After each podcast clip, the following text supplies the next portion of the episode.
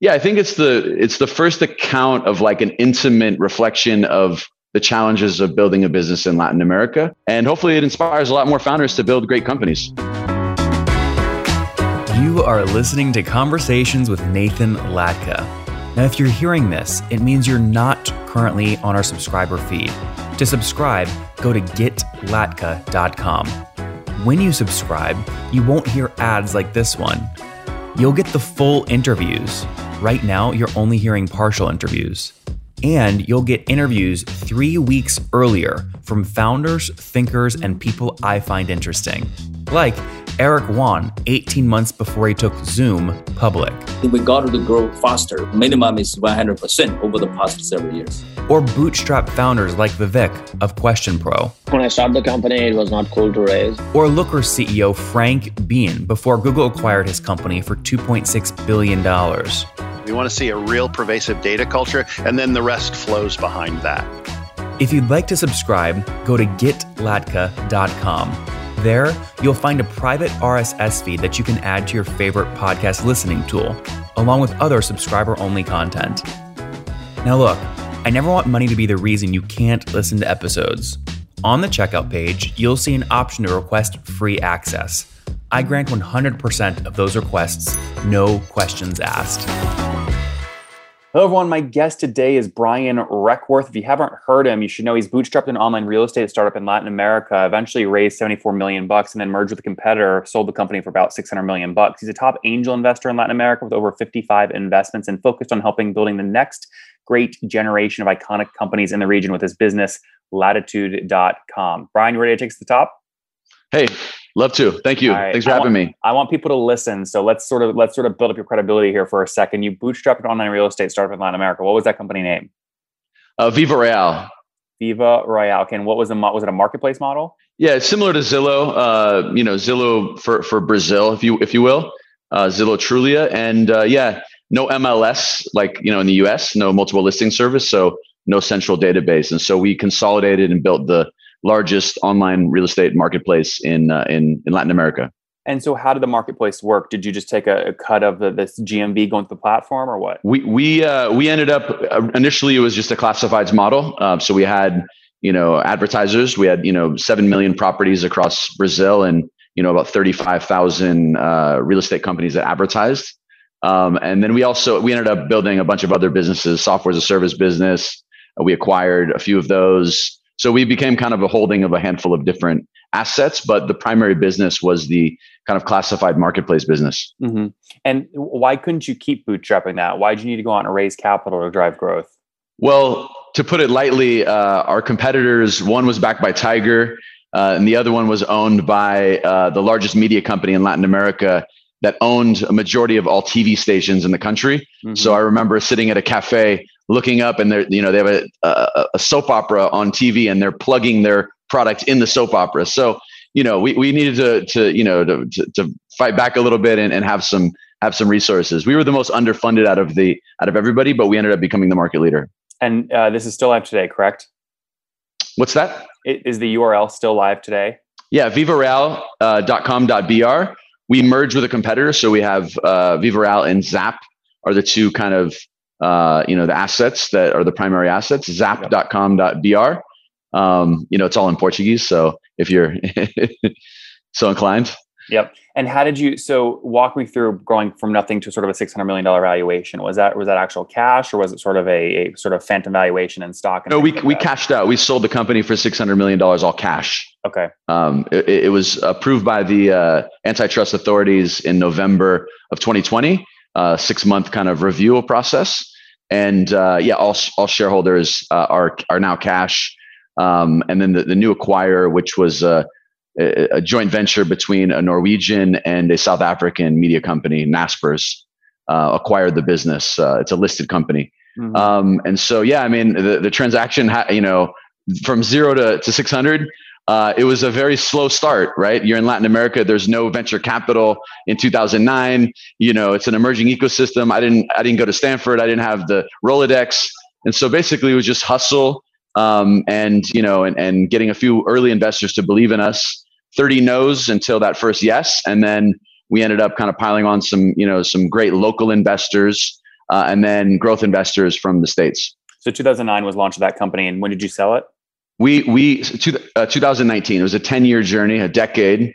Um, and I would say it launched in 2009, but for the first two years, it was ramen and and you know and everything else, right? So we you know we we couldn't raise money for the two first two years. I actually sold my apartment uh, that I had, my only asset, and put all the money into into the business. So you how can much, imagine how much was that.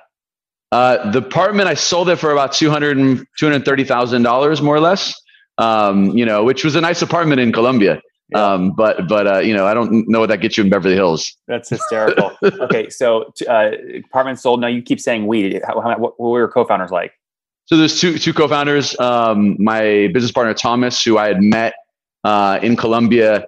We were both paying a fine uh, in, for immigration because we'd overstayed our visas, um, and so he, uh, you know, he. I was teaching English at the time to pay the bills, um, and uh, and then he, you know, I saw his German passport. Had a student that wanted to learn German, I'm like, hey, do you do you want to teach some German classes? Obviously, that wasn't in the cards, and we both had bigger ambitions.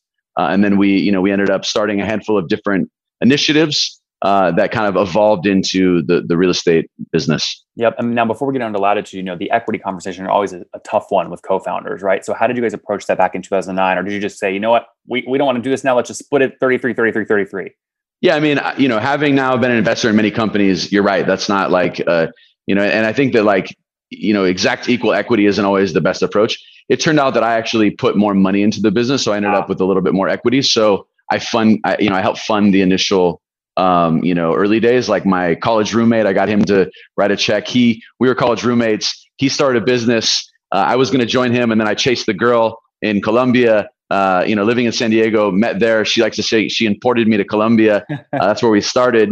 And uh, you know, he ended up selling his business at 27, and so he was sitting around his pajamas at 10 in the morning trying to figure out what to do with his life. So he was our first check in. I brought him in along with you know uh, my uncle, my brother, and my dad, we all kind of financed the business in the early days. So I ended up with a little bit more equity. Uh, so that kind of took care of. That's how it handled. Well, and it made it clear, sort of, how decisions were going to get made quickly. Uh, it, it sounds like. Yeah, yeah. I mean, in general, like we, I don't think we really had any incidences where like there was a big debate about what to do. Um, we, you know, we were always just kind of put a lot of trust in each other in terms of where the business needed to go. Um, but yeah, you know, that, that's that it worked out. It worked out well. We have a great relationship. Yeah. No, I mean, if you had, you know, if you, you took the risk early and you reaped the rewards, right? You, you had call it 30, 40% of the business, maybe more, and you sold for 600 million bucks cash. You know, why the hell are you on a podcast right now? Aren't you on a jet somewhere? First of all, I know you're trying to get the get the exact amount what what the the net proceeds were. I didn't own 30 40% of the business. I wish I did. Um, but uh, the dilution, I forgot you guys raised a bunch, right? Yeah, we raised a lot of we raised a lot of money, and still though, even if you get down yeah. to you know ten percent, five percent. Yeah, yeah, yeah, yeah. We'll, we'll let you use your imagination, yeah. but um, but uh, you know, yeah, I mean, it, it, was a good transaction. I'm happy about it. Um, you know, early investors made a lot of money. Um, you know, it, yeah. Why am I on a podcast? I'm i am I'm out I'm out hustling a book, man. Uh, I got a book that's coming out, Viva the Entrepreneur. Uh, it's it's all about you know starting, scaling, and raising venture capital in Latin America, which is something that I, I got my ass kicked uh, early on, and uh, eventually kind of figured it out. And so now I'm kind of passing on those lessons I think that you know there's an incredible opportunity with over 700 million people in Latin America. You know, today there was a uh, one of my good friends, David Velez, just announced that you know they raised 400 million at a 25 billion dollar valuation. Um, you know, for the you know the world's world's largest neobank, Nubank. Ah. Uh, that that's fresh, hot off the press this morning. Yep. So there's uh, yeah, there's a, there's a lot of activity in the region. Uh, you know, I'm I'm launching this book, and then we we have a little rolling fund that we're going to launch uh, at Latitude uh, to kind of reinvest in those early stage entrepreneurs and and help founders uh, you know navigate the the challenges of, of building a, a venture backed business in the region. Mm-hmm. Okay, so there's a lot to unpack there. There's the book, the Rolling Fund, Latitude. Why don't you first explain in more detail what Latitude is doing? You explain it to me as sort of like the YC, but for Latin America. I would say it's like YC and Angel List having a Latin baby. Yep. That's yep. my my quick my quick summary. Uh, we're, right now, we're, we're basically helping uh, you know dozens of entrepreneurs navigate the early you know stages of their business. We host 25 sessions over a month period, uh, bringing in amazing mentors from the Valley and other places, uh, top entrepreneurs in Latin America that have done it before. Uh, and then you know we're we're we're snapping a fund on top, which is uh, going to go live here shortly. Just getting our first LP commitments from only LPs are uh, founders that have built big business in Latin America or GPs of top funds in you know in the U.S. or globally. Um, and then uh, yeah, that's that's the the book is kind of you know part of part of the part of the process. So those are the kind of the three the trifecta, I guess you'd say. Why, why, why rolling fund? You know, I mean, this is a hot thing in the press today, but you could argue there are much more effective ways to get capital into Latin American companies than having a rolling fund. So why choose a rolling fund? I don't really want to deal with the the management of all of the the back office stuff, and uh, secondly, I like the fact that I can go on and raise capital, you know, externally. Like, you know, if anyone's listening and they want to become an LP, happy to you know hear their hear more about them. And uh, you know, so for me, it's uh, it's an easy way to get going. It's it's you know, and it's uh, it's also um, you know uh, it, you know we'll, we'll see how it evolves, right? Like it, it, just for me, it was just a simple thing to get going. Um, you know, people I like the also the nature of the the rolling aspect of it because we're doing cohorts, so it tucks in nicely to have when you've got a, a segment of entrepreneurs that are coming through. You know, 10, 12 entrepreneurs uh, that are building their businesses. We can, you know, you can get exposure to each batch. So it lines up pretty nicely with uh, what we're building as well. 12, uh, so about 12 founders per cohort?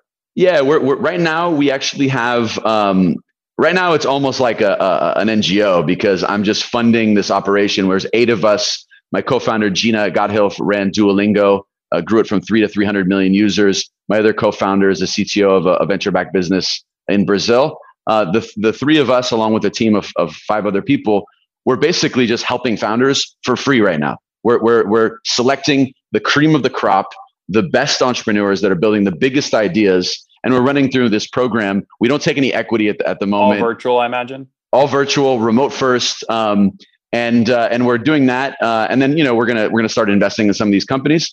Probably in the the second half of the year, uh, we'll we'll start formalizing our investment uh, for specific terms, um, taking around a three to ten percent equity in these companies and investing between fifty to two hundred fifty thousand. And uh, yeah, we'll see. We'll see where it goes. I mean, we want to build a bunch of products as well. I'm an entrepreneur, so I don't want to just sit back and invest. I want to build some cool shit. Mm-hmm. Talk to me about the angel investments you've done. What, you know, pick a baby. Which one are you most excited about? Well, I mean, there's the ones that I have been excited about because I, I got cash in the bank and the ones that I'm excited about uh, moving forward. No, moving um, forward. Do the moving forward ones. Okay. All right. I, I think, you know, last week, uh, week or two ago, um, a company called La Haus uh, in Colombia raised a $35 million Series B. Uh, I was fortunate enough to, you know, invest in, in the team there very, very early on, um, you know, kind of pre-seed. And then I invested in the subsequent rounds and you know that company is uh, you know is doing extremely well, and uh, I think they have an enormous market. You know, we look at uh, the comparable business to that business in China is a seventy billion dollar market cap company. Uh, obviously, Latin America is not China, but if you take the aggregate of the region, it's an enormous. You know, it's twice as large as India when you when you look at the GDP. And so there's a, an enormous opportunity you know, and, and I'd like how they're going to pick up where I left off on the real estate side. What about bootstrapped ones that haven't raised, but they're growing like crazy? Um, I mean, it's hard to pick a, you know, pick a, pick a, a, favorite here, right? There's a handful of companies that have done that. Um, you know, uh, I'd have to, I'd have to think about it, but any particular sector you, you're interested in? No, I know man, you're, you, I know you're a software. Expert, this is your expertise, man. I'm just curious in Latin America, what bootstrap founders do you really respect? Um, well, you know, there's there's a bootstrap founder that um, he ended up raising a little bit of money, but he was the ultimate bootstrap founder. Um, you know, he he did go through YC, and then he's you know built an education company. Uh, it's called Quero Edu- Educação, and they've you know they've done extremely well. Um, there's you know I, it's hard to it's hard to rattle them off right now, but um, well, I'm, I'm very excited about a bunch of a bunch of a bunch of companies that are you know that are um, you know they're building great businesses all right take us home here you wrote a book uh, most books business books you get through the first three pages you get about everything you need you put it down you forget about it why are people going to read your whole book yeah i think it's the it's the first account of like an intimate reflection of the challenges of building a business in latin america a venture backed business um, and i think you know when i started my business there wasn't a lot of role models that had built businesses in our region uh, you know tech companies uh, the, the one that stands out is Mercado, uh, Mercado Libre, which is a today it's a $90 billion market cap company. Marcos Galperin and Hernan Kazah, along with Nicholas uh, Nick Szekasy, uh, who uh, the last two were investors in my company. They, um, I guess, all of them were because they were investors in the fund. I read a case study from them at Stanford about their business when I had the idea for my business, and so just that inspiration behind like reading that and being like, oh, this is this is something I could do. Why don't I build the Mercado Libre of real estate? So I think that that's the the thing that I hope hits home with founders is that they expand the size of their ambition. They you know they have someone that understands and has a little empathy with like the challenges and the you know the intricacies of building a business in the region. And hopefully, it inspires a lot more founders to build great companies. Brian, where can they get it? It's going to be on Amazon. Uh, Feb- February second is the the date that it, it hits uh, hits Amazon. So, so it's live uh, yeah, because this will be coming out after that. So check it out on Amazon. Yeah, Amazon. Wonderful. Brian Requarth, thanks for taking us to the top. Okay, thank you, man.